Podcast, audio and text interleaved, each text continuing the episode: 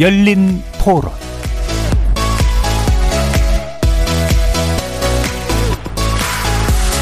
안녕하십니까. KBS 열린 토론 정준희입니다.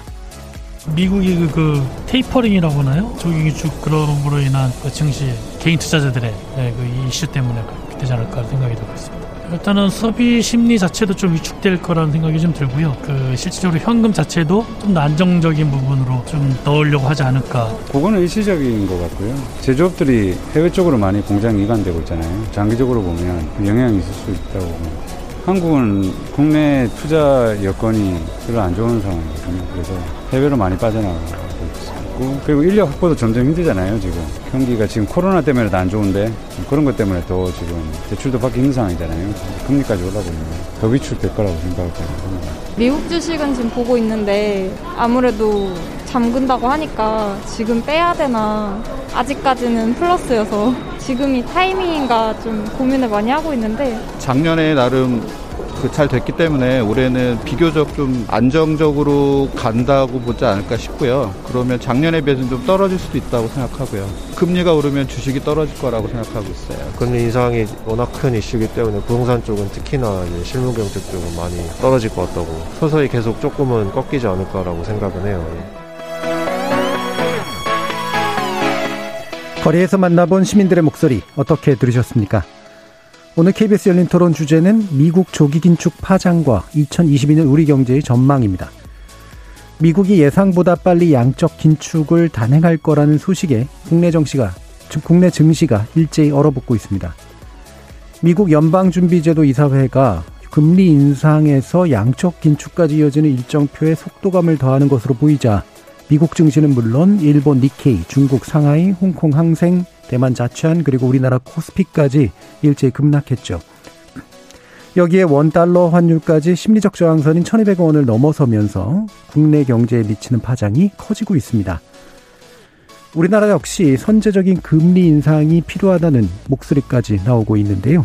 미국의 조기 긴축이 세계 금융시장과 우리나라 경제에 미칠 영향, 그리고 여전히 코로나라는 변수가 존재하는 상황에서 올 한해 우리나라 경제는 어떻게 움직일지 세 분의 경제 전문가와 함께 전망해 보도록 하겠습니다. KBS 열린 토론은 여러분이 주인공입니다. 문자로 참여하실 분은 9730으로 의견 남겨주십시오. 단문은 50원, 장문은 100원의 정보 이용료가 붙습니다. KBS 모바일 콩 그리고 유튜브를 통해서도 무료로 참여하실 수 있고요. 모바일 콩을 통해 보이는 라디오, 라디오로도 만나실 수 있습니다. 시민 논객 여러분의 뜨거운 참여 기다리겠습니다. KBS 열린 토론 지금부터 출발합니다. 살아 있습니다. 토론이 살아 있습니다. 살아있는 토론, KBS 열린 토론. 토론은 라디오가 진짜입니다. 진짜 토론, KBS 열린 토론.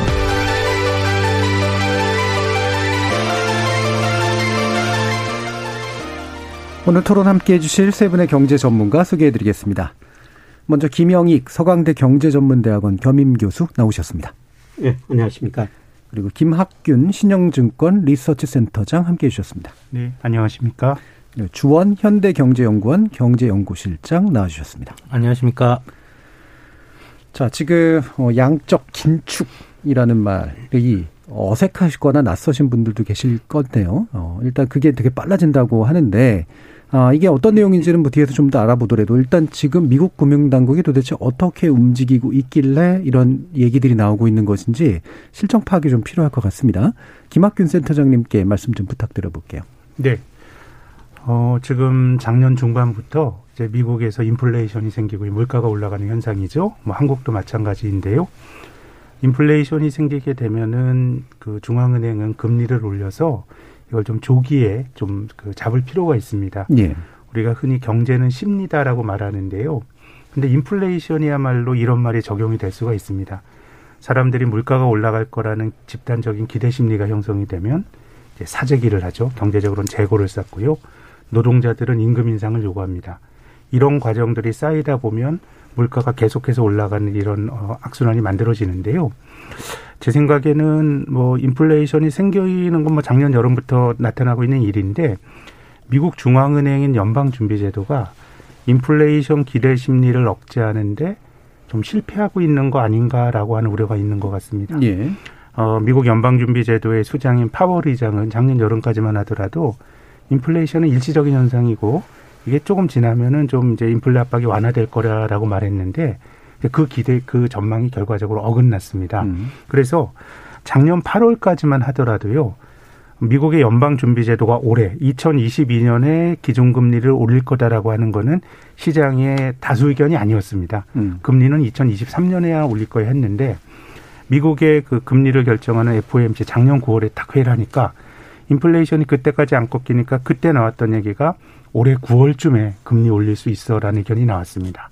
근데 12월 FOMC 하니까 그때도 인플레이션 기대 심리가 안 꺾여요. 그랬더니 금리 인상의 시기가 6월로 앞당겨졌거든요. 네. 네. 그러다 연초 들어와서는 이제 3월에 금리 인상할 음. 거다라고 하는 게 또 금융시장의 그 다수 의견이 되다 보니까 지금 인플레이션이 생기면서 긴축의 속도가 빨라지고 시장 금리가 올라가는 것도 문제이긴 합니다만은 아, 중앙은행이 인플레이션을 통제하지 못하고 굉장히 허겁지겁 빠르게 그 긴축으로 갈 수 있다라고 하는 게 긴축이라고 하는 거는 풀어놓은 경제 풀어놓은 돈을 흡수하는 거거든요. 예. 어 이제 중앙은행이 현 상황을 통제하지 못하고 있다는 또 우려도 투자하는 사람들에게는 좀 큰 악재로 작용하고 있는 것 같습니다. 예. 그러니까 결국 Fed, 그 미국 그 중앙은행에서, 예, 그러니까 그, 지- 그, 그, 여기 Fed에서 지금 얘기하고 있는 의사록이 이제 이 부분에서 지금 얘기가 나온 거고, 그게 일정표가 계속해서 금리 인상 일정표가 당겨지는 것이 일단 한 가지 축이면서 동시에 그거로는 심리적으로 보면 인플레이션을 잡을 수 없다라는 생각에 양적 긴축이 더 빨라질 수 있다라는 얘기까지 더해진 그렇습니다. 그런 상태라고 볼 수 있는 네. 거죠. 예. 자, 그러면 이게 이제 금융시장이 출렁이게 만드는 이유는 무엇이냐라고 하는 부분에 대한 답을 주신다면 초원 실장님 어떤 건가요? 일단 이제 그 12월에 연준에 이제 공개시장위원회 우리나라로 치면 이제 한국은행의 어, 금융통화위원회 뭐 금리를 결정한다든가 통화정책 방향을 결정하는 그런 회의의 회- 의사록이 공개는 됐는데 어, 사실 이제 포인트는 금리 인상 시기는 뭐 좀 당겨질 수 있다. 네. 그 공- 공개되기 전에도 뭐 이미 시장에서는 많이 팽배했고 그 나온 용어 중에 하나가 양적 긴축이거든요. 네. 그래서 어, 우리가 이제 양적 완화는 제로 금리까지 내려갔을 때 뭐 더 이상 경기를 부양시키는 수단이 없다. 그러면 이제 미국 중앙은행이 시중에서 채권을 사고 그 대가로 이제 달러 유동성을 공급하는 그 양적 완화인데 어, 테이퍼링은 이제 양적 완화 안에 사실은 들어가죠. 네. 지금 얘기하는 테이퍼링 왜냐하면 테이퍼링은 뭐냐면 유동성 공급하되 그거는 점점점 공급하는 규모를 줄여나가는 거거든요. 그래서 사실은 테이퍼링까지는 양적 완화인데 테이퍼링이 끝나고 보통 이제 금융위기 재정이기 때문에 보면 끝나고 한 제가 보기엔 한 1년 정도의 시차가 있은 다음에 양적 긴축이 들어갔어요. 네. 그 양적 긴축이란 반대로 어, 시장에다가 어 이제 그 채권을 팔고 달러 유동성을 이제 회수를 하는 거죠. 그 양적 긴축이라는 용어가 회의록에 들어가면서 그리고 거의 참가한 대부분의 그 회의에 참가한 사람들이 거의 동의를 했다. 음. 이 부분이 금리 인상이 어 예상대로 어 인상은 되는데 거기에 플러스 양적 긴축 그러니까 시장이 화들짝 좀 놀랐고 예. 어 미국 이제 금융 시장이랑 건 특히 우리나라 어 주식 시장 연동이 돼서 큰 폭으로 좀 조정을 받고 있다고 보시면 음. 될것 같습니다. 그러니까 유동성이 그냥 그 예상대로 주는 게 아니라 굉장히 또 빨리 줄어들 수 있다라는 생각 때문에 그럼 당연히 이제 금융 쪽에서는 어 시장이 좀 안 좋아질 거- 것이 되니까 더 많은 충격을 받아가지고 이제 금방 요- 요동치는 이런 상태가 됐다라는 말씀으로 이해가 되는데요. 지금 쭉 얘기가 나왔습니다만 이렇게 양적 완화 사실 이 얘기 어, 여러 차례 뭐 들으신 분들은 계시겠지만 이게 양적 긴축으로 워낙 자연스럽게 이어지는 건지 중간에 테이퍼링이 이제 나왔고 일반적으로는 금리 인상과 인하라고 하는 그런 보통 정상적인 방법을 쓰는데 양적 완화, 양적 긴축이라는 직접 음, 뭔가 개입하는 그런 거지 나오게 된 이유가 뭔지에 대해서 좀 더 배경 설명을 좀 해주시죠, 김명수 네, 교수님께서. 앞서 두 분이 많이 많이 예. 말씀하셨습니다만은 중앙은행의 가장 중요한 목적은 물가 안정. 미국 같으면 고용 극대화. 네. 우리나라는 물가 안정에다가 금융 안정인데요. 물가가 너무 많이 오르기 때문입니다. 음, 뭐 우리나라는 미국 중앙은행 소비자 물가 기준으로 2%를 목표로 설정했어요. 그런데 작년 미국 소비자 물가가 뭐 거의 5%에 접근하고 올별로는 뭐 작년 11월에 6.8%나 올랐거든요. 네. 물가가 목표치를 훨씬 초과하니까 예, 금리를 인상할 수밖에 없을 것이다. 이런 진단이 나오고요. 예, 작년까지는 물가 상승이 파월 연준 의장이 뭐 일시적일 것이다. 이런 이야기를 했는데 뭐 지나고 보니까 물가 상승이 일시적이 아니라 네. 상당히 높은 수준을 계속 유지하거든요. 예, 그래서 물가가 너무 빨리 오르기 때문에 금리를 올려야 되겠다 이런 이야기가 나오는 겁니다. 네. 그 말, 만약에 이제 물가라고 하는 것이 이제 약간 서서히 오르고 서서히 떨어지고 이런 식으로 되면 이제 간접적인 방법이 금리를 올리거나 좀 내리거나 하면서 조절이 가능한데 이제 그렇지 않다 보니까는 연준 같은 데가 막 직접적으로 채권이나 자산 사들이고 그리고 또 그걸 또 막 직접적으로 풀고 이제 이런 식의 일들을 할 수밖에 없게 되는 상황들이 이제 펼쳐지고 있는 것 같아요. 그러면 이게 이제 사실 이게 up and down이 되게 심하면 부작용도 그만큼 좀 심할 수 있지 않습니까? 현재 상황 어떤가요, 조원 시장? 지금 이제 뭐 금리를 올리는 거는 사실은 제가 보기에 그렇게 미국 실물 경제에 큰 영향은 미칠 것 같지 않고요. 네. 그리고 뭐 지금 가장 좀 뭐랄까 빨리 올릴 거라고 예측하는 게 한 네 번 정도? 그러니까 지금 제로 금리니까 뭐 한 1%좀 넘는 수준? 그 네. 정도면 사실 실물 경제에 영향을 미치지는 않을 것 같은데 음. 문제는 이제 이 그거와 동시에 이제 계속 우리가 논의를 하고 있는 양적 긴축이 들어가게 되면 이 영향을 미칠 수 있다는 거죠. 그러니까 네. 금융위기, 재정위기 그때 이제 기간에 그 테이퍼링이라든가 양적 긴축으로 전환되는 그 시점을 보면 어 사실 이제 테이퍼링으로 이제 전환이 되고 플랫한 기간이 있었어요. 그러니까 양적 긴축도 아니고 양적 완화도 아니고 자산을 그냥 거의 한 4.5조 달러 내에서 한 2, 3년간 유지했던 기간이 있었거든요. 근데 그 기간 안에 이제 금리를 올리고 금리를 조금씩 올리다가 이제 어느 정도 이제 뭐 금리를 올린 수준 이 그 다음에 이제 양적 긴축을 들어갔는데 어 그렇게 이제 미국 중앙은행이 사실 행동했던 이유는 혹시 실물 경제에 영향을 미칠까봐. 네, 예. 근데 지금 의사록의 그 내용처럼 어 금리 인상하고 양적 긴축이 동시에 들어간다? 이 영향을 미칠 수 있다고 봐요. 그러니까 음. 인플레는 잡을 수 있을지 모르지만 어 만에 하나 그게 이제 소비나 투자 심리에 영향을 미쳤고 미치고 왜냐 금리가 올라가면 가게나 기업, 기업의 입장에서는 돈을 빌리는 비용이 높아지니까 네. 아무래도 실물 경제에 영향이 들어가겠죠. 그게 생각보다 만약에 좀 민감하게 반응한다면 그러면 이거는 이제 통화 정책이 뭐가 잘못됐다는 거죠. 음. 그래서 그런 부분 때문에 사실 미국 주식 시장이라는 게 이제 기업들의 미래 가치를 생각하는 그런 투자자들의 모임이잖아요. 예. 어떤 기업들이 수익성이 나빠지고 뭐 미국의 내수 경기가 나빠지지 않을까라는 우려가 이제 시장에 많이 존재하는 것 같습니다. 예. 저 그러면 이게 이제 지금 음, 아까 이제 그 센터장님께서 설명은 해주셨어요. 지금 계속 공통적으로 이제 물리 그러니까 물가가 이제 지나치게 이제 빨리 오르고 또 잡혀지지 않는다라고 하는 문제가 있다는 건데 결국 이게 이제 이런 심리 내지 이런 현상이 잘 안 돼, 통제가 잘 안 되는 이유는 유동성이 과도하게 풀렸기 때문이다 이렇게 이해해야 될까요? 어떨까요? 음, 뭐 돈이 많이 풀린 것도 있고요. 예. 또 최근에 공급 병목이라 그래서 네. 물건을 만들 수 있는 부품이 제대로 공급이 안 되니까 물가가 높아지죠. 그 원자재 같은 것들. 얼마 전에 텔레비전을 하나 구입을 했는데요. 예. 사 4조 걸렸습니다. 음. 봤는데 삼성의 보통 텔레비전인데요. 이게 기본적으로 생산 차질이 빚어지고 또 운임 같은 건 굉장히 좀 높아지고 있죠. 음. 또 코로나 때문에 하역하는 사람들이 잘 미국 같은 데 안 나오고 음. 이게 이제 포괄적으로 이제 물가를 높이는 요인인데요. 인플레이션이라고 하는 게 이게 경제적 현상이기도 하지만은 정치적 파장이 굉장히 큽니다. 음. 이 우리가 어떤 경제학자가 만든 고통 지수라고 있는, 있는데 고통 지수가 실업률과 물가 상승률, 인플레이션을 합한 건데요. 실업률은 돈을 벌지 못하는 고통이고요. 인플레이션은 내가 들고 있는 돈의 구매력이 떨어지는 고통입니다. 그래서 어 2차 대전 이후로 이제 미국의 경우인데요. 대부분 대통령이 이제 재선합니다. 뭐 아들 부시, 뭐 오바마, 뭐 전부 재선했는데요. 이 2차 대전 이후로 재선 못한 대통령이 네 명 있는데요. 한 사람이 트럼프고요. 트럼프는 본인이 갖고 있는 매우 좀 괴팍한 것들이 이제 재선 실패 원인으로 네. 뭐 해석할 수 있고요. 나머지 세 명의 대통령은 인플레이션에 저는 파고에 휩쓸려 왔다고 봅니다. 음. 아버지 부시 같은 케이스도. 그렇고. 70년대 네. 포드 그리고 카터 예. 아버지 부시 대통령 때도 전체적으로 보면 인플레이션이 심하진 않았지만 음. 선거 치를 때 그 1차 걸프전 이후에 미국이 이라크를 침공했죠. 이게 물가가 높았거든요. 네, 네. 그러다 보니까 어 지난 11월 달에 미국의 이제 10월 소비자 물가 지수가 11월 초에 발표가 됐는데 이건 매달 발표하는 아주 루틴한 경제 지표인데 그 물가 상승률이 높으니까 바이든 대통령이 긴급 성명을 발표했습니다. 내가 인플레이션 잡겠다. 중앙은행의 어떤 그 독립성을 보장하겠다. 그러니까 이런 것들이 지금은 굉장히 민감한 어떤 정치적인 이슈가 되고 있고 또 인플레이션이 주는 굉장히 또 이제 경제적 부작용은요. 이 부의 역진적 효과가 있습니다. 뭐 노동조합이 강력하고 물가 올라가면 내 임금을 올릴 수 있는 조직력을 가진 사람들이 아니면 기본적으로 먹고 살기가 힘들어지기 때문에 음. 적당한 물가 상승은 좋습니다만은 지금처럼 뭐 물가가 6% 7% 오르고 하는 거는 예. 뭐 어떤 식으로든지 잡아야 될 게 이제 중앙은행의 책무이기 때문에 음. 뭐 주식 투자하는 사람들이야 뭐 돈줄을 줄인다는 게 이제 달가운 뉴스는 아닙니다만은 음.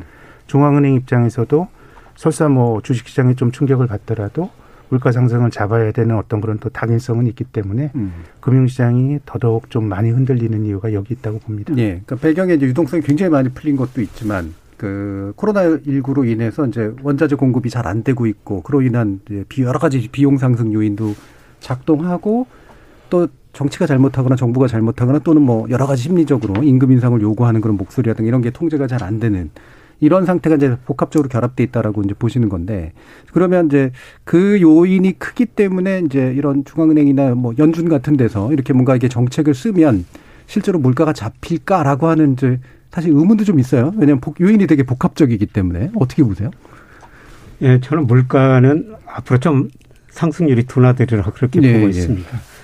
그래서 요새 금리 인상 뭐 금융 긴축이 왜 무섭냐면요. 음. 2008년 글로벌 금융 위기가 있었지 않습니까? 그다음에 2020년 코로나 경제 위기가 있었어요. 이 위기를 극복하기 위해서 정부는 돈을 굉장히 많이 썼고요. 중앙은행은 뭐 금리 거의 0%까지 내리고 돈을 엄청 풀었거든요. 음. 이 과정에서 각 경제 주체 부채가 굉장히 많이 증가했어요.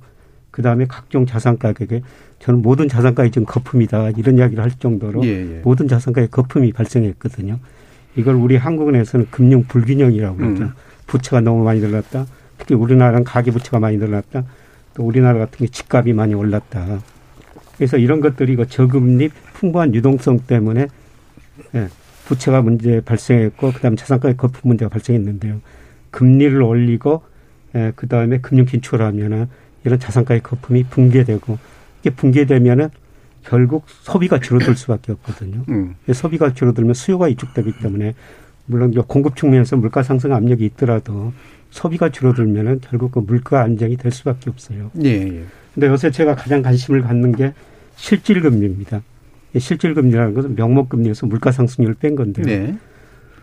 물가보다 금리가 더 높아야지 우리가 저축을 하게 되거든요. 네. 뭐 저축이라는 건 쉽게 말씀드려서 미래를 소비를 위해서 현재 소비를 포기하는 거죠. 네. 물가보다 금리가 높아야지 우리가 저축을 해요. 근데 우리나라나 미국이나 지금 실질 금리가 금리에서 명목 금리에서 물가 상승률 뺀게 사상 최저치거든요. 이거는 비정상적이라는 겁니다. 네. 그럼 실질 금리가 마이너스 폭이 줄어들거나 에, 그다음에 이게 플러스로 전환되기 위해서는 시, 시장 금리가 오르거나 물가 상승이 많이 둔화돼야 돼요. 음. 그래서 우선은 지금 금리가 오르고 있습니다만 금리가 오르면 결국 소비 투자가 줄어들면서 수요가 위축될 수밖에 없거든요. 네. 그래서 저는 물가는 지금이 거의 정점 무렵이 아닐까. 음. 뭐 상승률로 보면요. 예. 예. 음. 그래서 물가는 어쨌든 꺾이게 될 것 같다. 예. 라고 이제 보시는 건데. 그럼 조원 실장님이 방금 이제 그 김현 교수님께서 지적하신 그런 문제가 그러니까 뭐 조원 실장님도 물가에 대한 어떤 나름의 전망도 좀 주시면서 아까 금융 불균형이라고 표현했던 이제 국내에서의 이제 자산 시장 상승 문제, 물가 상승 문제 이런 것들도 마찬가지 경로로 해서 뭔가 좀 잡힐 수 있다 이렇게 보시나요? 어, 물가는 이제 상승률이 저희가 이제 우리나라가 12월까지 나왔는데 12월이 전년 동월 대비 3.7%. 예.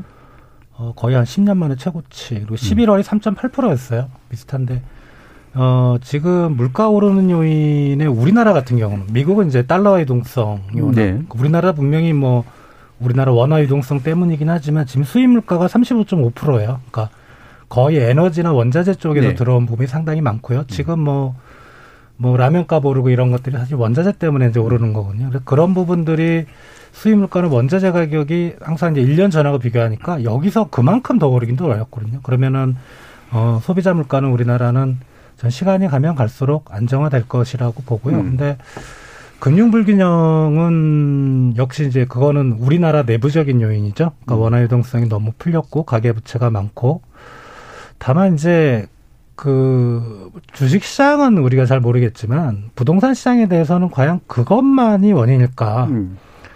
어, 많은 사람들이 이제 그동안 몇 년 동안 그 공급이 딸렸다. 특히 수도권 쪽에.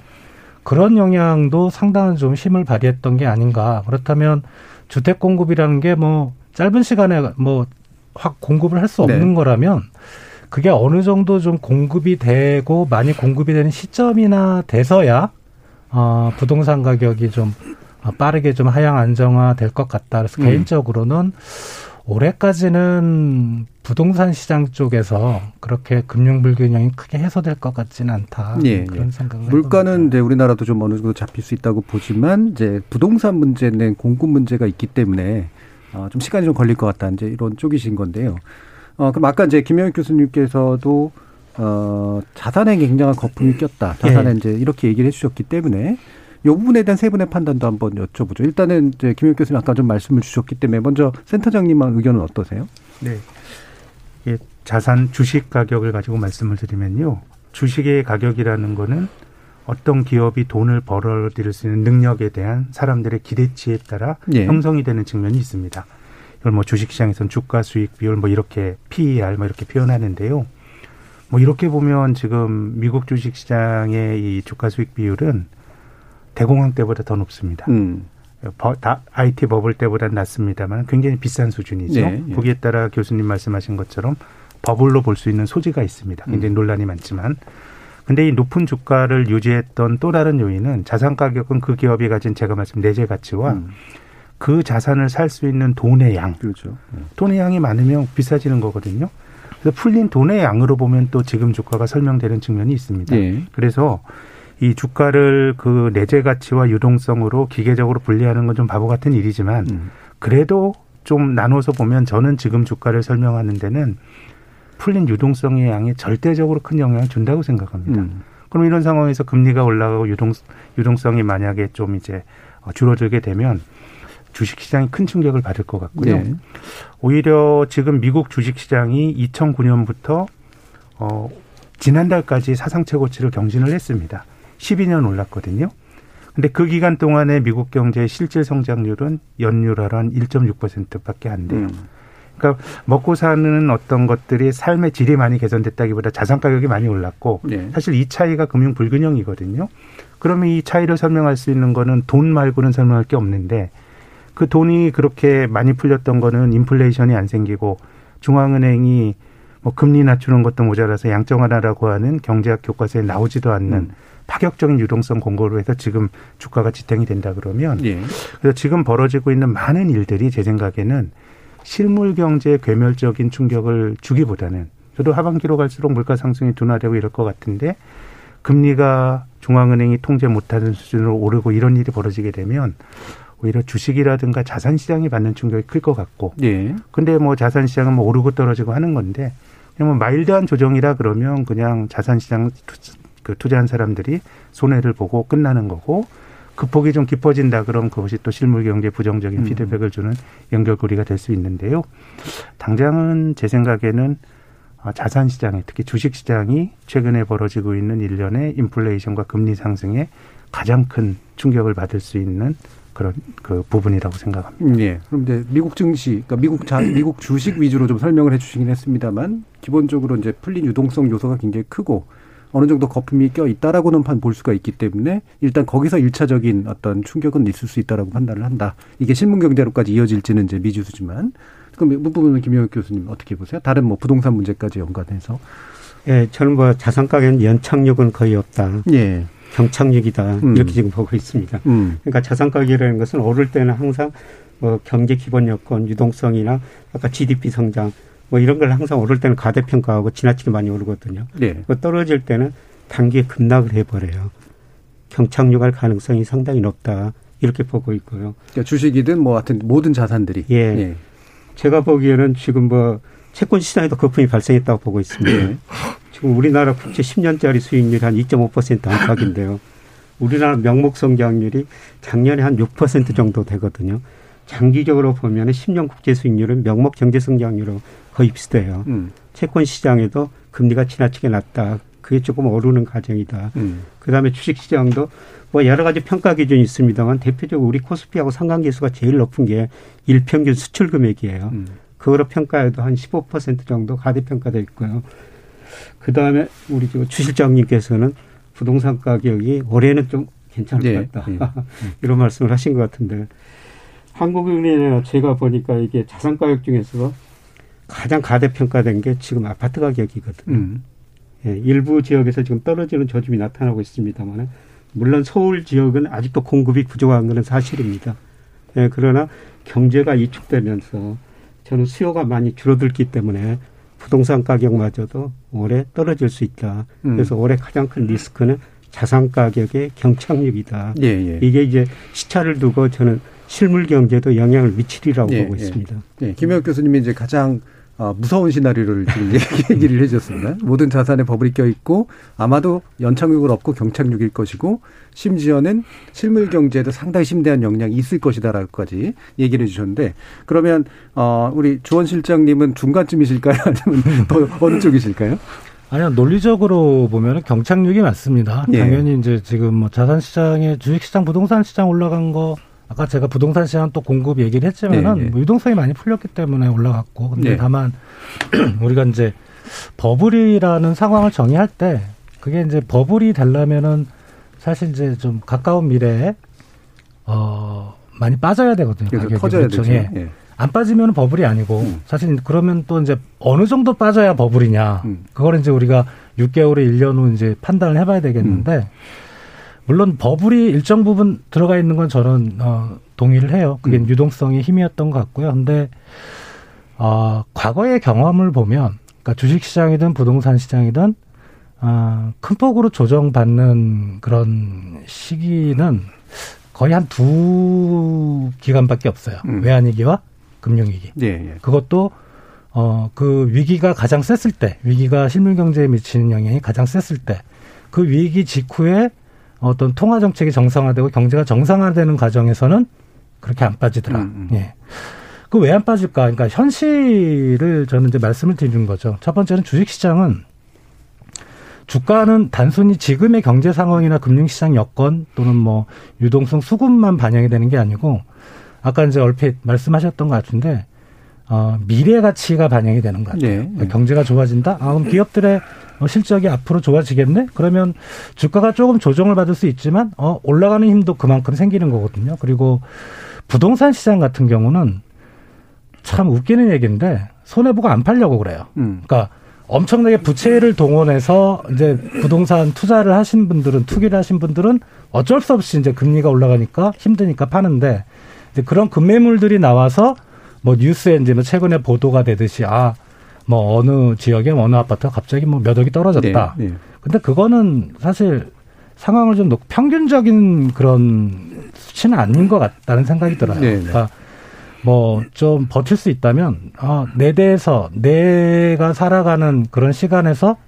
어 그거를 못 판다. 음. 너무 떨어져서 아, 그럼 자식한테 물려주면 되지. 네. 이런 생각들을 가지고 계신 것 같아요. 그래서 예, 경직된 측면이 있죠. 네, 그러니까 예. 좀 어, 하반 경직성이 있다 네. 주택 가격. 그러니까 엄청난 경제 충격이 또 닥치면은 모르지만 제가 보기에는 지금 그렇게 물론 빠지기는 할 거지만 음. 그렇게 많은 경착륙은 어, 좀 생각하기는 어렵다. 예. 개인적인 생각입니다. 예, 예. 네. 그러니까 정도의 문제이긴 한데 상대적으로는 그 정도까지 막 심각한 수준은 아닐 것이다라고 지금 보신 측면이 좀 있긴 있네요. 혹시 뭐 더 보완하실 부분 있으신가요? 센터장님? 음, 저는 부동산 가격이 떨어지게 되면 음. 말씀하신 거에 공감을 하는데 내수나 실물 경쟁 굉장히 안 좋아질 것 같아요. 네. 왜 그러냐면 이 주택이라고 하는 건 사고 파는데 세금도 많이 들고요. 또 주식과 주택을 비교해 보면 주식은 사용 가치가 없어요. 내 재산상의 증서일 뿐인데 일주택자의 경우에는 주택은 내가 들어가서 살면 되거든요. 그래서 어, 주택 시장이 나빠질 거다란 기대 심리가 형성이 되면 그때 나타나는 거는 거래가 실종이 됩니다. 음. 그럼 한국 사람들 최근에 주식 투자도 많이 늘었습니다만은 가계 자산의 대부분이 주택이거든요. 그럼 이제 돈이 부동산에 묶이게 되면서 예. 굉장히 이제 내수라든가 이런 것들이 나빠질 수가 있어가지고 어 저도 뭐 부동산 가격은 모르겠습니다만 최근에 나타난 일련의 모습들만 보더라도 소비라든가 이런 거는 지금 정도의 징후로도 음. 조금 나빠질 어떤 가능성들이 있는 거 아닌가 그런 생각을 갖고 있습니다. 알겠습니다. 예, 예. 뭐 자산 가치를 결정하는 게 미래 가치다. 굉장히 그 중요한 말씀인 것 같습니다. 네, 특히 증시 예. 거죠. 예. 그런데 미래 가치들이 제가 보기에는 좀, 좀 줄어들고 있는 것 같아요. 예. 그러니까 저도 오랫동안 경제 전망을 했습니다만은 경제 성장률 올라갈 때는 전문가들이 전망한 것보다 실제치가 좀 더 높게 나오거든요. 뒤따라 높게 전망합니다. 근데 경제 성장률이 떨어지는 국면에서는 예, 경제 전문가들 전망한 것보다 실제치가 좀 낮게 나오거든요. 그래서 뒤따라 낮게 전망하죠. 예, 그런데 IMF 같은 데서도 이제 경제 성장률 전망치를 하향 조정하기 시작했거든요. 네. 이게 경제 성장이 둔화되는 국면이고요. 음. 예, 기업 분석하시는 분들도 마찬가지입니다. 뭐 주가가 올라가고 뒤따라가지고 영업이익 목표 주가 올리고 또 주가가 떨어지면 그런 경향이 있는데요. 예, 저는 과연 지금 기대한 만큼 미래 가치가 그렇게 올라갈 것이 아닌가. 음. 기대치보다는 앞으로 계속 낮아질 것이다. 특히 앞으로 그 경기가 둔화될 조짐이 여러 군데서 나타나고 있는데요. 뭐 예를 들어서 OECD에서 회원국뿐만 아니라 주요 그 이머징 마켓 선행 지수를 발표하거든요. 앞으로 경기를 예측하기 위해서. 예, 그런데 OECD 선행 지수 거기에 포함되는 뭐 우리나라 선행 지수도 작년 7월을 정점으로 11월까지 발표됐으면 5개월 연속 하락하고 있어요. 뭐 선행 지수가 떨어진다는 건 시차를 두고 앞으로 경기가 둔화된다는 겁니다. 음. 여러모로 이제 경기 둔화의 조짐은 확실하다. 예, 음. 저는 그렇게 보고 있습니다.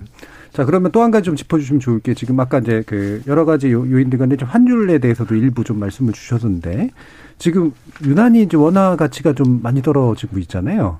이게 이제 수출은 잘 되고 있는데 왜 그럴까라고 하는 그런 의문도 좀 생기긴 하고 특히 아시아 통화 중에서도 원화가 가장 좀 약하게 보이는데 이 부분 왜 그런지 좀 조원 실장님 말씀 주시죠. 어, 작년 6월 말 기준으로 해서 이제 최근 그 이제 주요국 한 15개국 정도 이제 그 달러화 대비 어, 얼마나 떨어졌는지를 이제 계산을 해보면 어, 15개국 중에 파키스탄이 가장, 파키스탄 루피아가 가장 많이 떨어졌고, 그 다음이 네. 우리나라입니다. 네. 그러니까 파키스탄 루피아가 달러화 대비 한 10% 정도, 한 6개월 만에 음. 떨어졌는데, 우리나라가 6% 떨어졌고요. 그리고 다른 나라들은 그게 그렇- 그렇게 크게 떨어진 나라들이 안 보이는데, 근데 약간 좀 의문입니다. 일단은 어 가장 떨어진 이유로 이제 많이 들고 있는 게 무역 적자거든요. 그러니까 12월 달에 우리가 네. 무역 수지가 적자가 났어요. 그러니까 음. 뭐 어, 연간으로 최대 실적을 기록한다는 그런 이제 뉴스 보도가 나서 묻혔긴 했지만 12월 한 달만 놓고 보면 우리가 무역 적자가 음. 네. 그게 아무래도 원유 가격, 음. 예, 뭐 에너지 가격, 네. 그리고 원자재 가격이 많이 또, 올라서 음. 그리고 올해 1월에서 이제 1월 10일까지 통계가 속보치가 아닌 관세청에서 나왔는데 그 적자 폭이 한 50억 정도 됩니다. 50억 음. 달러. 작년에 1월에서 1일에서 10일이 한 8억 달러밖에 안 됐거든요, 적자가. 예, 예. 근데 어 그러면 이제 무역 적자가 되면 당연히 음. 어 달러가 바깥으로 빠져나가니까 그렇겠죠. 예. 그것 때문에 원화가 약세가 될 거다. 라는 게 이제 음. 최근의 논리인데 음. 그런 걸 그것만으로 보기에는 너무 약세 폭이 큰 네. 거예요. 예. 이게 이제 또 하나의 근거는 그렇게 보시는 분들이 이제 중국과의 연관성인데 사실 최근에 이제 중국 경제에 대해서 어, 주요 기관들이 성장률을 막 낮추기 시작을 했어요. 어, 원래는 한 뭐 6%이 정도 했는데 지금 5% 4%대까지도 보시는 분들이 있고 그러니까 아마 이게 이제 헝다그룹 사태를 좀 음, 음. 위험하게 보시는 것 같은데 근데 그것도 솔직히 좀 의문입니다. 예. 예.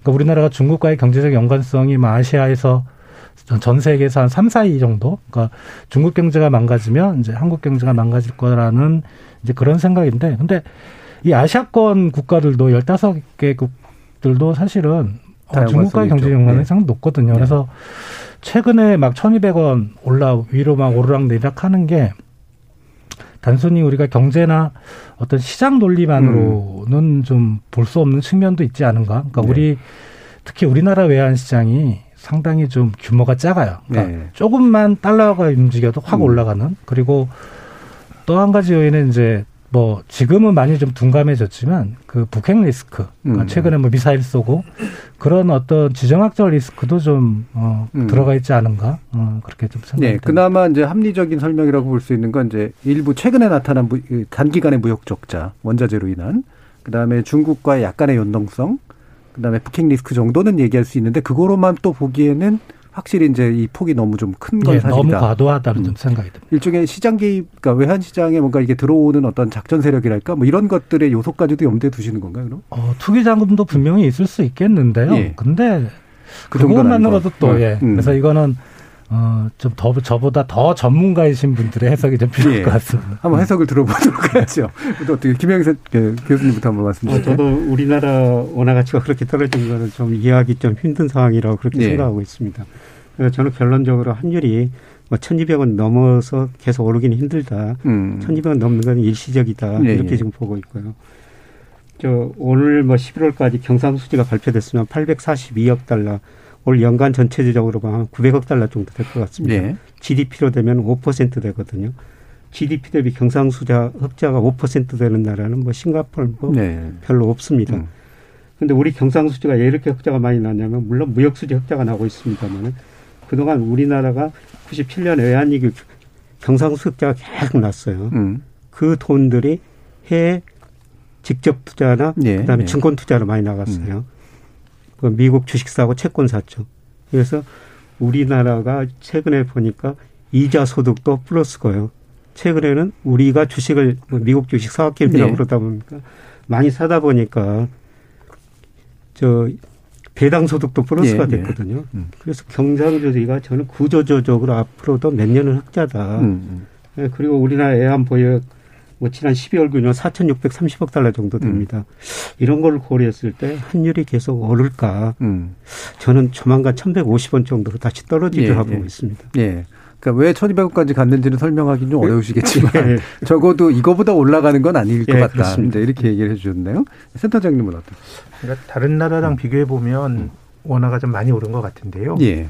이 주식이나 환율이나 좀 정해진 어떤 움직이는 바- 그 밴드가 있는데 1,200원 정도가 제 생각엔 별일이 없어도 음. 예를 들면은 우리나라 원달러 환율이 올라가는 거는 돈이 빠져 달러가 빠져나가던가 한국 경제에 대해서 심각한 위기가 있을 때 이제 원달러 환율이 이제 올라가는데요. 1,200원은 이제 그런 심각한 위기가 없어도 갔던 레벨인 것 같아요. 네, 네. 예, 2016년에 트럼프 당선이 되고 뭐 막 이런 때도 한 1,200원 갔었고 그래서 경험적으로 보면 한국의 원달러 환율은 1,240원 정도가 굉장히 미 아주 그 중요한 임계치였던 것 같아요. 음. 그걸 뚫고 가게 되면 1,300원, 1,400원 바로 올라가는 일들이 예. 발생하는데 그래서 저 역시도 뭐 한국 원화가 좀 그 절하가 되는 절, 절하가 됐던 건 좀 설명이 좀 안 되는데 음. 그냥 기존에 움직여왔던 어떤 밴드 내에서 움직인다라고 보면 그냥 뭐 그 정도로 이해하는 게 맞지 않을까 싶고 그렇지만 이제 여기서 더 올라간다 그러면 예. 정말 뭐 이 그 설명할 수 있는 거리를 찾아야 되는데 음. 제 생각엔 뭐 통상적인 등락의 범주로 해석을 하고 있습니다. 예. 예, 최근에 그 외국인들이 환율이 1,200원 넘으니까 뭐 1,200원 근처 가니까 또 우리 주식도 사거든요. 예, 예. 예. 근데 작년에 외국인들 우리 주식을 한 25조 원 정도 팔았어요. 음. 그런데 채권은 무려 65조나 샀거든요. 예.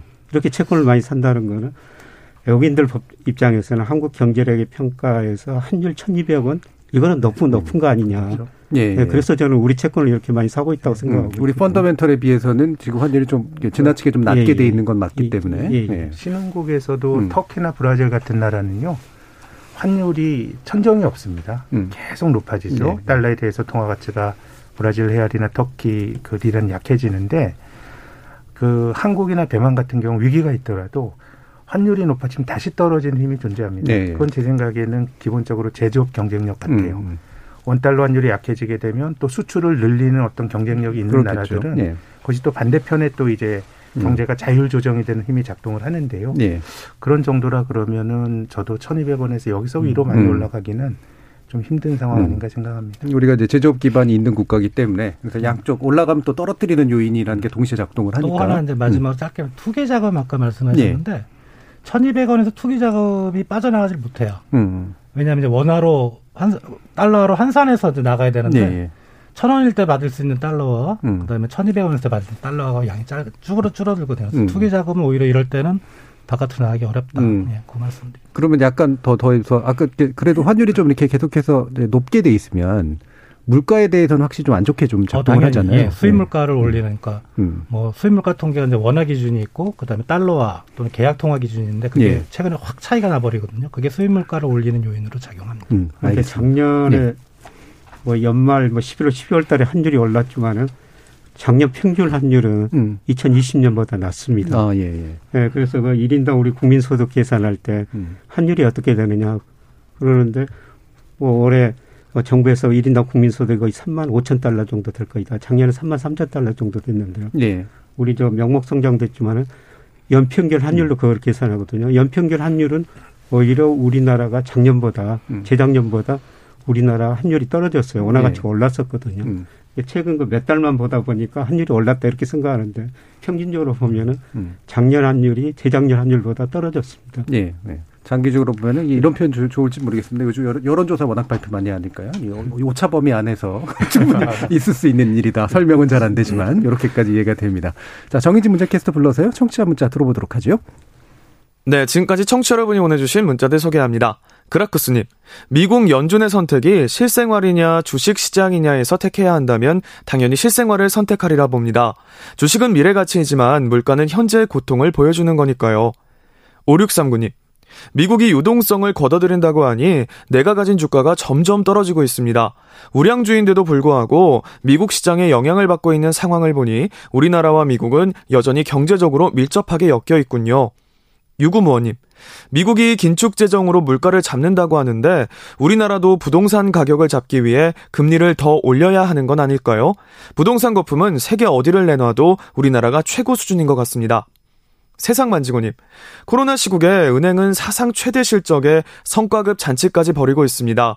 금융당국이 선제적으로 금리를 올려서 서민의 부담이 엄청 높아졌다는 것은 변하지 않는 사실입니다. 해주셨고요.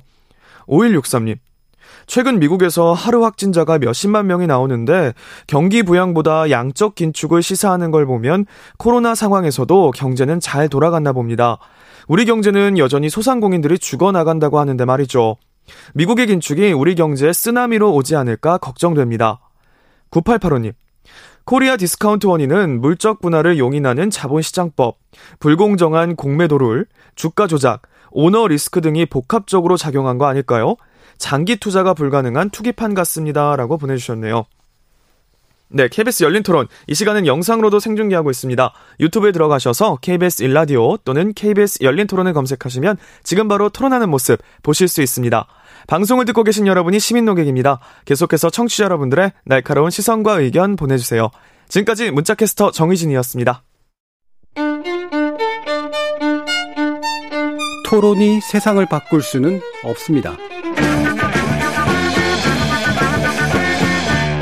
하지만 토론 없이 바꿀 수 있는 세상은 어디에도 없습니다.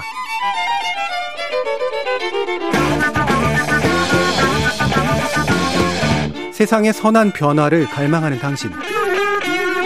정답이 아니라 질문의 힘을 믿는 당신. 우리 KBS 열린 토론에서 만납시다.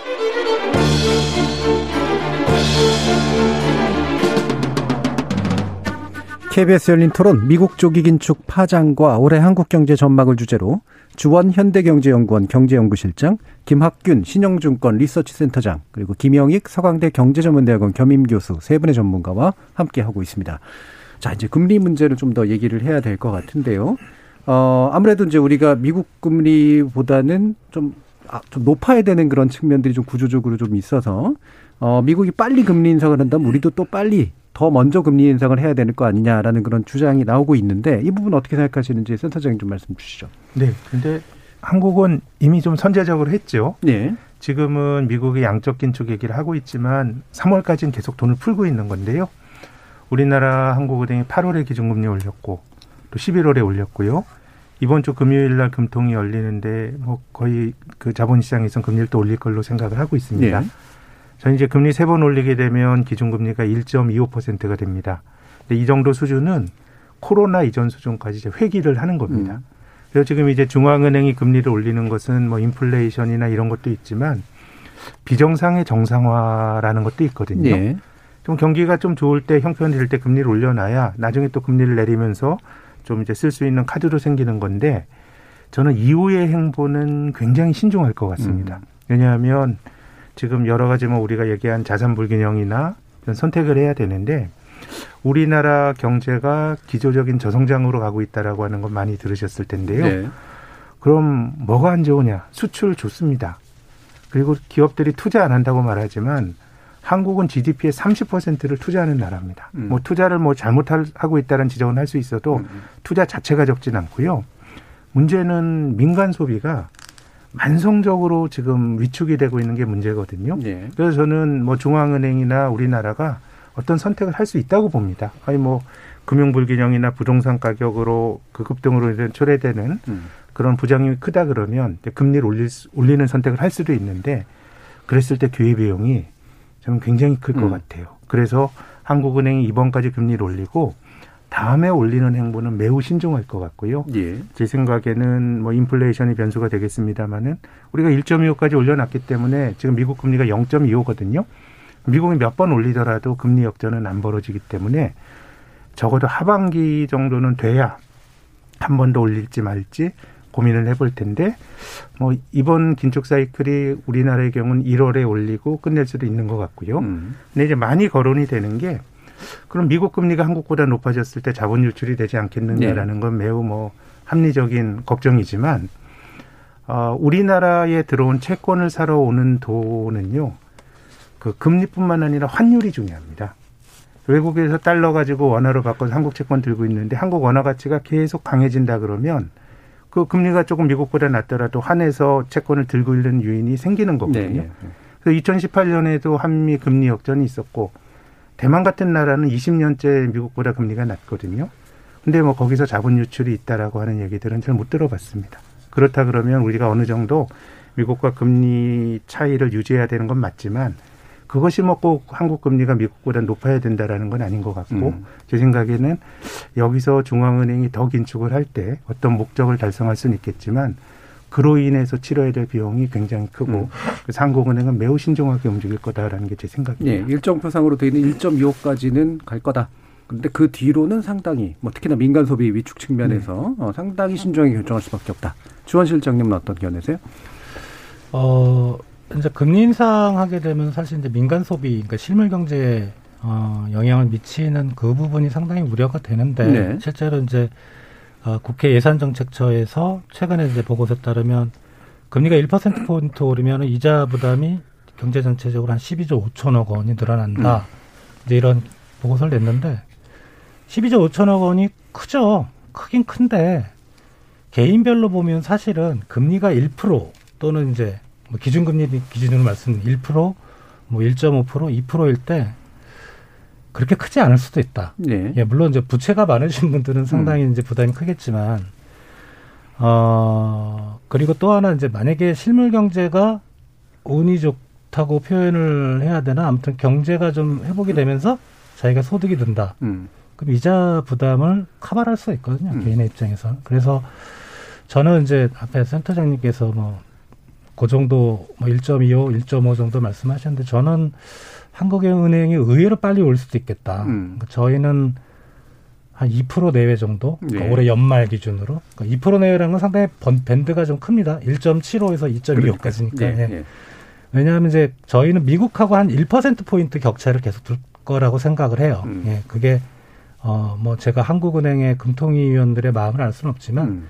그 정도를 두고 금리를 올려도 그렇게 실물 경제에 영향이 없을 거라고 아마 생각들을 하고 올릴 거라 생각하고 네. 근데 올리는 이 과정이 있잖아요. 과정에서 혹시 이제 실물 경제가 나빠지는 그런 분위기가 나오면 네. 그거는 말씀하신 대로 상당히 좀 오래 기간. 분별할 수도 네. 있는 거고 그래서 네. 뭐 그런 시각을 좀 가지고 있습니다. 음. 좀더 어, 올라갈 수 있는 폭은 좀 더 높게 잡으신. 음, 하지만 신중할 거는 이제 비슷하게 이제 예, 판단을 맞습니다. 하신 거고요. 예. 김영욱 교수님. 저는 뭐 금리를 한두 차례 올리고 끝날 것이다. 음. 이렇게 지금 보고 있습니다. 네, 네. 앞으로 저뭐 이번 주에는 올릴 거라고 생각하고 있습니다만은 예, 갈수록 그 물가하고 경기 둔화 이걸 한국은행도 신중하게 고려할 것 같습니다. 음. 물가는 상반기까지 좀 높은 수준 유지하고 있습니다만은 우리나라 선행지수도 뭐 통계청에서 발표하는데 6월을 고점으로 계속 하락하고 있거든요. 경기가 둔화된다는 겁니다. 네. 예, 그리고 이 금리가 실물이나 소비에 미치는 영향을 제가 분석해 보니까 한 6 내지 7개월 정도 시차를 두고 영향을 미쳐요. 음. 그러니까 작년 금리 인상이 올 하반기부터는 나타날 것이다. 이렇게 보고 있고 하반기부터 저는 경기가 둔화되고 자산 가격도 떨어질 것이기 때문에 금리 인상이 굉장히 신중할 것이다. 음. 이렇게 지금 보고 있습니다. 예. 그런데 이런 상황에서 미국만 금리를 올리면 어떻게 하느냐.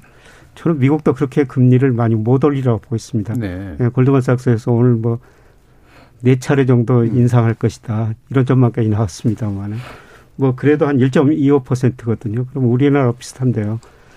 예, 그런데 그러면은 돈이 미국으로 빠져나갈 것이 아니냐. 그런데 제가 우리나라 환율 결정 요인 보니까 그냥 이런 명목 금리보다는 실질 금리가 더 중요하더라고요. 아까 말씀하셨던. 예. 예. 근데 우리나라 지금 10년 국채 수익률 2.5%, 물가 작년에 12월 달 3.7%니까 실질 금리가 마이너스 1.2%인데요. 미국은 뭐 국채 수익률 1.8%, 물가 6.8%, 마이너스 5%예요. 예. 그러니까 우리나라 실질 금리가 미국보다 훨씬 더 높다는 거죠. 음. 그래서 이런 실질 금리로 따져 보면은 뭐 우리나라 돈이 빠져나갈 이유가 없다. 음. 예, 그래서 이런 실질 금리가 우리보다 우리가 미국보다 계속 높기 때문에 음. 작년에도 외국인들이 우리 채권을 65조 원 샀다. 네네. 그래서 앞으로 실질 금리가 우리보다 미국 물가 우리보다 높을 것이기 때문에 저는 음. 실질 금리가 계속 우리가 높을 것이기 때문에 돈이 별로 빠져나갈 이유는 별로 없다 그렇게 보고 있습니다. 예, 예. 그러면 뭐 세 분이 동일한 견해는 아니시긴 하지만 금리 인상이 미국이나 우리나라에서 봤을 때 특히나 우리나라는 아주 급격하게 현저보다 더 많이 막 확 올리지는 않을 것 같은 쪽이 일단 다수 설이신 것 같고 근데 주원 실장님 같은 그래도 그 폭은 조금 더 클 수도 있다라고 보시는 정도인 것 같은데요. 오늘 이제 얘기가 기본적으로 미국의 이제 조기 긴축이라고 하는 계획이 어, 우리한테 어떻게까지 파장이 미칠 것인가라고 하는 데 쪽이 좀 있었으니까 그 부분에 대해서 또 집중적으로 이야기를 해보도록 하죠. 어, 지금 김학균 센터장님이 보시기에 네. 뭐 증시부터 해서 뭐 증시는 뭐 영향을 더 받을 거는 같긴 합니다만 우리 경제에 어떤 식의 파동을 안길 것인가? 네, 제 생각에는 일단은 뭐 증시 주식시장 영향이 제일 큰 것 같습니다. 네. 지금 우리 주식시장이 작년에 많이 올라서 종합주가지수가 한때 3,300포인트까지 갔는데요. 어, 뭐, 우리 주식도 저는 뭐 싸게 보이, 싸다고 보이진 않습니다만은 한국 주식을 뭐 버블이라고 또 볼 정도는 아닌 것 같습니다. 음. 근데 이제 중요한 거는 지금은 보호무역이나 뭐 global value chain 뭐 재편 이런 걸로 실물 경제는 뭔가 이제 블록이 생기는데 금융시장은 굉장히 연결이 많이 되어 있거든요. 네. 그래서 가장 불안한 건 좀 미국 주가가 조정 없이 많이 오른 게 제일 불안합니다. 음. 역사적으로 보면 미국 증시가 올라갈 때 한국 증시가 좀못 올랐던 사례는 굉장히 많습니다. 음. 작년에도 그랬고 그런데 미국 증시 떨어지면. 떨어질 때는 네. 한국도 영향받습니다. 2008년도 글로벌 금융위기 때 우리 주가 지수가 2000에서 940까지 소위 반토막이 났거든요. 근데 그 당시 한국 경제가 주가 지수가 50% 이상 급락할 정도의 심각한 모순이 없었어요. 음. 그러니까 미국이 무너지고 글로벌 유동성이 막 미국으로 돌아가고 하면서 한국 주식이 영향을 받아서요.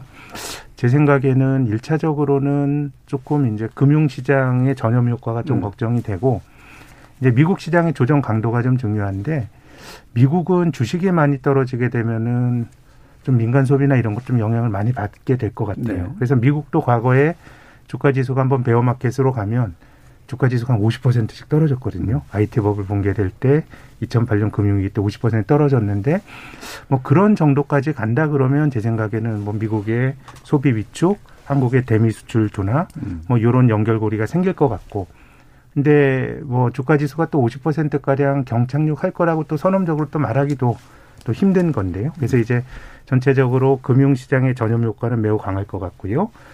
미국 시장의 조정 강도에 따라서 한국 경제의 실물 경제가 음. 받는 어떤 영향의 정도도 음. 결정이 될 것 같습니다. 네, 일단 증시 및 금융 쪽은 확실히 영향을 받는데 네. 네, 미국이 만약 큰 폭의 조정을 겪게 되면 실물 경제까지 영향을 주겠지만 그거는 이제 가능성을 네. 좀 따져봐야 된다. 음. 주원 실장님은 어떠세요? 어 일단은 주식 시장은 뭐 저도 잘 모르겠고요. 제가 주식 투자를 안 하는데 예. 근데 네. 어, 요번에 코로나 위기 때 가장 많이 빠졌던 게한 1,400포인트 정도? 그리고 음. 3,000좀 넘었다가 지금 3,000 밑에서 왔다 갔다 음. 그러는데, 어, 이, 그냥 우리가 직관적으로 볼 때 지금이 코로나 이전 상황으로 완전히 복귀했느냐, 음. 그건 아니거든요. 그러니까 네. 주가는 사실, 어, 코로나 이전 한 우리가 그때 아마 2000대 초반 제 기억으로는 고정대가 사실 이론적으로는 적, 적당한 주가인데, 음.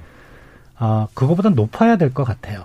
어, 왜냐하면은 조금 미래에 대한 기대치들이 많이 높아졌거든요. 그게 뭐 꼭 기업의 실적이라기보다는 아 우리가 이제는 아, 이런 말씀 드리긴 좀 조심스럽긴 하지만 뭐 오미크론이 이제 또 확산이 될 건데 이게 이제 계절적인 독감처럼 되지 않겠냐. 음. 그러면서 이제 경제가 정상화 과정으로 가고 뭐 어떻게 되면은 이제 기업들의 실적도 좋아지고 이제 그런 부분들이 반영을 해서 그거보다 높다면 주식 시장이 뭐 지금 3천 무렵에서 막 1,500까지 반토막이 나는 그런 상황은 사실은 그거는 좀 현실적으로 불가능하다고 생각하고요. 조정이 네. 있더라도 저도 소폭일 것 같고요. 음.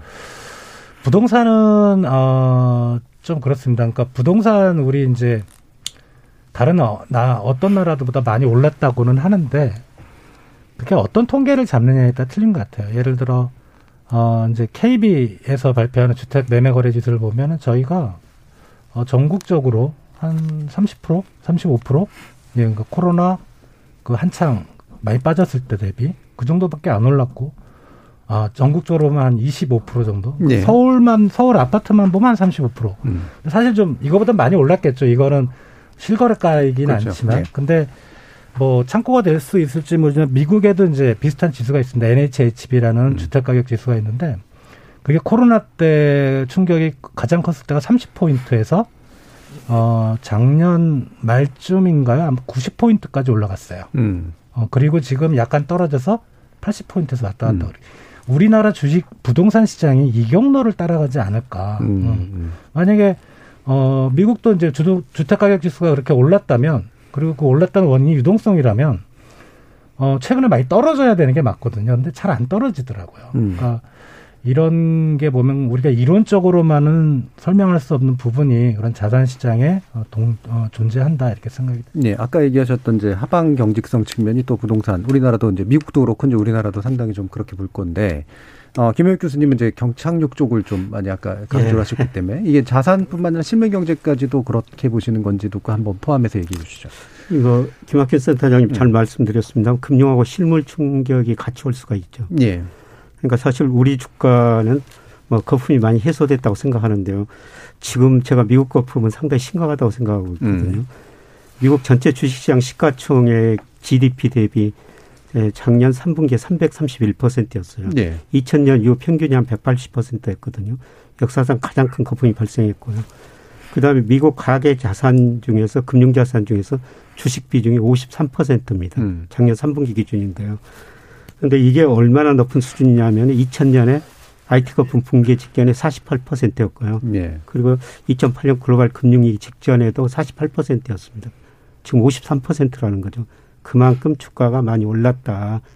그래서 저는 미국 주가가 경착륙 하면은 상당히 깊이 떨어질 수가 음, 있다. 음. 그럼 미국 주가가 떨어지면은 우리나라 주가도 오를 수는 없거든요. 음. 근데 우리 주가는 사실 작년 하반기부터 10% 이상 조정을 받았기 때문에 미국 주가보다는 더 덜 떨어질 겁니다. 음. 그래서 미국 주가가 떨어지면 방향은 같다. 우리 금융시장에 이런 영향을 미칠 것 같고요. 그 다음에 미국 사람들은 참 그 탄력적이거든요. 주가, 집값 떨어지면은 금방 소비가 위축됩니다. 예. 미국 소비가 위축되면은 아마 미국 경제 성장률도 올 하반기, 내년 상반기 가면 많이 낮아지리라고 보고 있습니다. 예, 그러면은 대미 수출이 줄어들 수밖에 없죠. 예. 예, 우리 수출 중 미국이 차지하는 비중 한 15% 정도 차지하고 있거든요. 예, 그러면 금융시장 측면에서 예, 미국 주가하고 같이 움직인다. 예. 예, 그 다음에 미국 소비가 위축되면서 수출이 줄어든다. 그런데 요새 우리나라 저 금융시장 보면은 뭐 삼성전자, 뭐 LG전자 이런 회사들 역사상 뭐 가장 큰, 뭐 굉장히 많은 이익을 내고 있거든요. 실적은 좋죠. 예, 예. 그런데 이런 주가가 왜 떨어지느냐. 음. 앞으로 기대치가 별로 좋지 않을 거라는 겁니다. 음. 예, 특히 저 미국 사람들이 예, 소비 보면 내구재, 준내구재, 서비스 소비로 나누는데요. 근데 내구재 소비가 작년 5월을 정점으로 규모 자체가 줄어들고 있어요. 음. 그러니까 코로나를 거치면서 집에 있으면서 뭐 가전제품 바꾸고 컴퓨터 바꿨다는 것이죠. 이런 걸 바꾸면은 상당히 다시 사기까지는 시간이 오래 걸리거든요. 예. 아, 사이클이 이제 이미 많이 좀 샀다. 예. 음.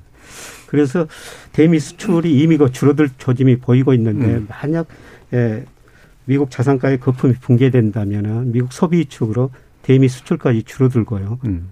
예, 그다음에 중국 경제도 뭐 가계 상당히 높은 성장을 하다가 올해는 대부분의 전문가들 한 4 내지 5% 성장하리라고 보고 있거든요. 예.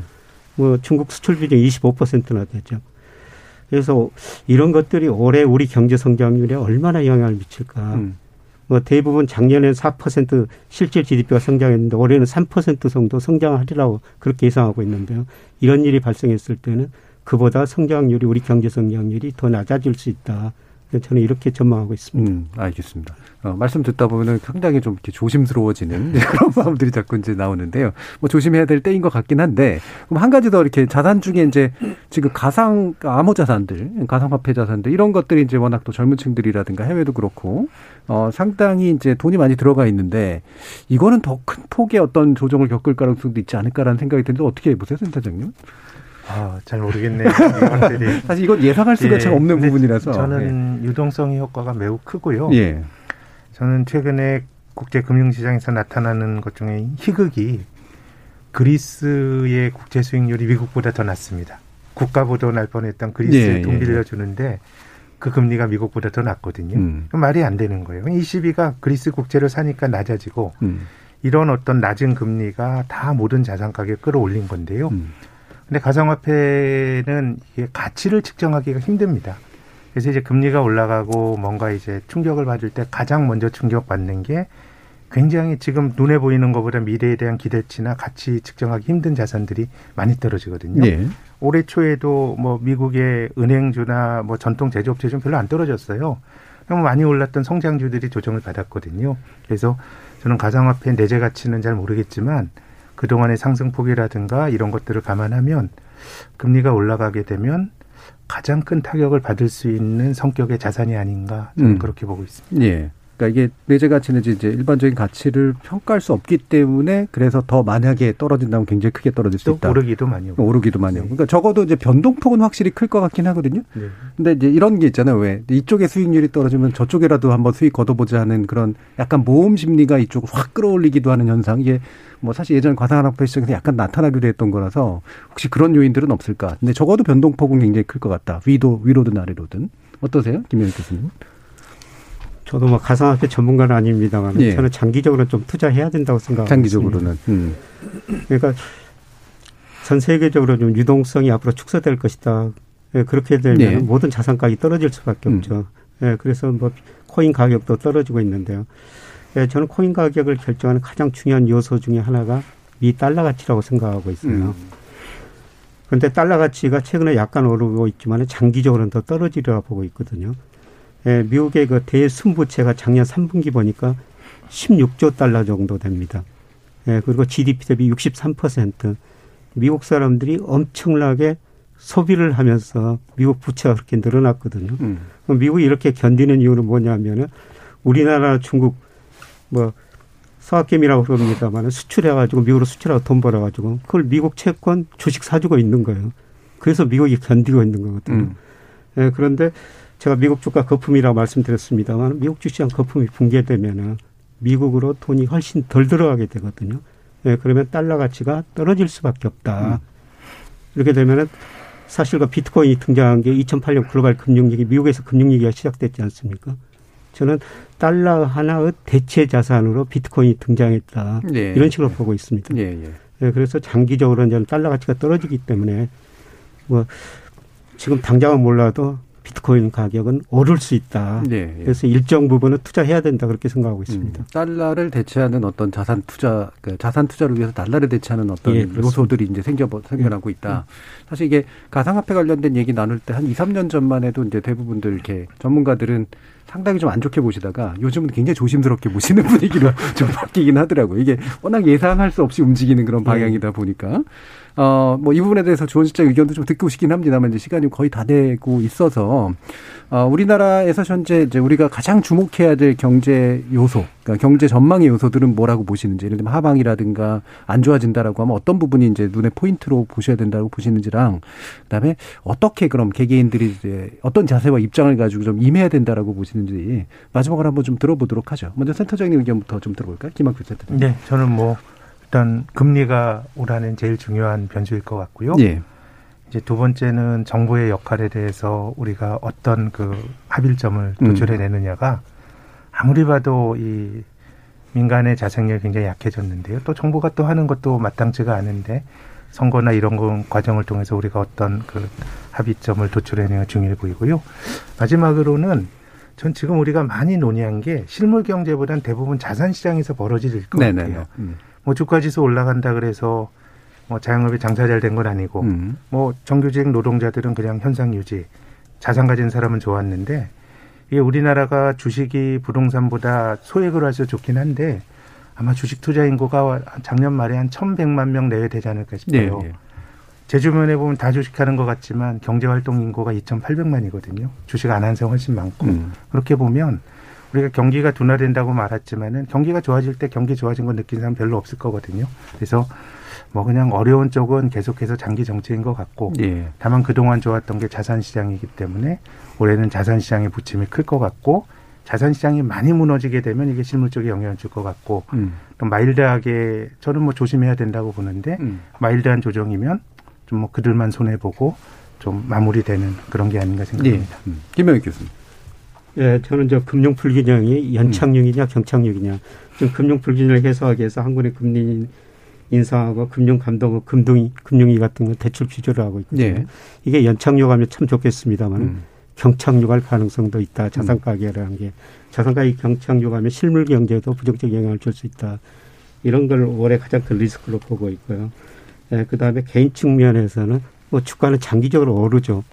예, 그런데 올해는 그 리스크 관리를 좀 하시는 게 좋을 것 같다. 음. 저는 투자라는 것은 리스크하고 수익률의 적절한 조화라고 생각하거든요. 네. 네. 근데 올해는 수익률보다는 리스크 관리를 리스크 좀 해주셨으면 좋겠다. 음. 예, 얼마든지 주식을 싸게 살 수 있는 기회가 앞으로 뭐 올, 것이다. 음. 음. 예, 그 시점을 좀 기다려야 된다. 이런 말씀을 드리고 싶습니다. 네, 알겠습니다. 자, 주원 실장님 말씀 또 들어보죠. 어, 우리가 이제 미 긴축 얘기로 시작해서 우리 이제 자산시장, 금융시장, 뭐 통화정책 정상화 지금 논의를 했는데 사실은 어, 이거는 전제가 어, with 코로나거든요. 어, 그러니까 그렇죠. 예. 뭐 다른 요인도 중요하지만 뭐 우리나라 경제 가장 큰 변수는 코로나입니다. 네, 코로나고 네네. 어 그리고 제가 이제 연착륙을 계속 말씀드렸지만 사실 2019년 12월만 해도 우리가 그때를 만약에 타임머신 타고 돌아가면 음. 코로나가 이렇게 세상을 망가뜨려 놓을 줄은 몰랐거든요. 예. 어떤 위기가 올지는 모릅니다. 앞에서 말씀 다들 하셨는데 모험적인 투자는 정말 삼가하셔야 된다. 예. 네, 그 말씀을 드리고 싶습니다. 예. 네. 예. 리스크 관리가 중요하다라는 김명욱 교수님 말씀하고 유사하지만 좀 더 강합니다. 예. 결국은 코로나가 상당히 중요한 변수이기 때문에 이게 이제 with 코로나나 이런 식으로 해서 완화되는 방식으로 가지 못할 가능성이 꽤 있어서 여기에 대한 개인들의 상당한 경각심이 좀 필요하지 않은가 이런 주문까지 해주셨네요. 자, 오늘 KBS 열린 토론, 어, 경제 전망에 관련된 논의를 세와 함께 해봤는데요. 오늘 이 순서는 이것으로 모두 마무리하도록 하겠습니다.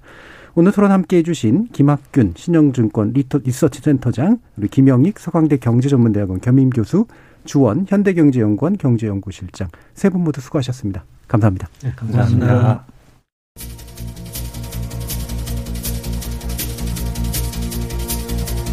감사합니다. 세상은 예측한 대로 흘러가지는 않습니다. 특히 경제 현상에 관한 정확한 예측이란 불가능에 가깝죠. 하지만 그렇다고 해서 경제가 완전히 우연적으로만 작동하는 것도 아니고 의지를 갖고 마음대로 조정할 수 있는 대상 역시 아닙니다. 그래서 또는 그럼에도 불구하고 일정한 대비가 필요한 건 사실일 텐데요. 장기적으로 또 길게 보면 일정한 파동을 그리는 게 경제이고 단기적으로 볼 때도 몇몇 선행 지표는 확실히 상당한 후행 현상과 연결되어 있습니다. 그런 면에서 볼 때 지금은 아무래도 안전벨트를 좀 단단히 매야 할 시점인 것 같네요. 참여해주신 시민농객 여러분 감사합니다. 지금까지 KBS 열린 토론 정준이었습니다.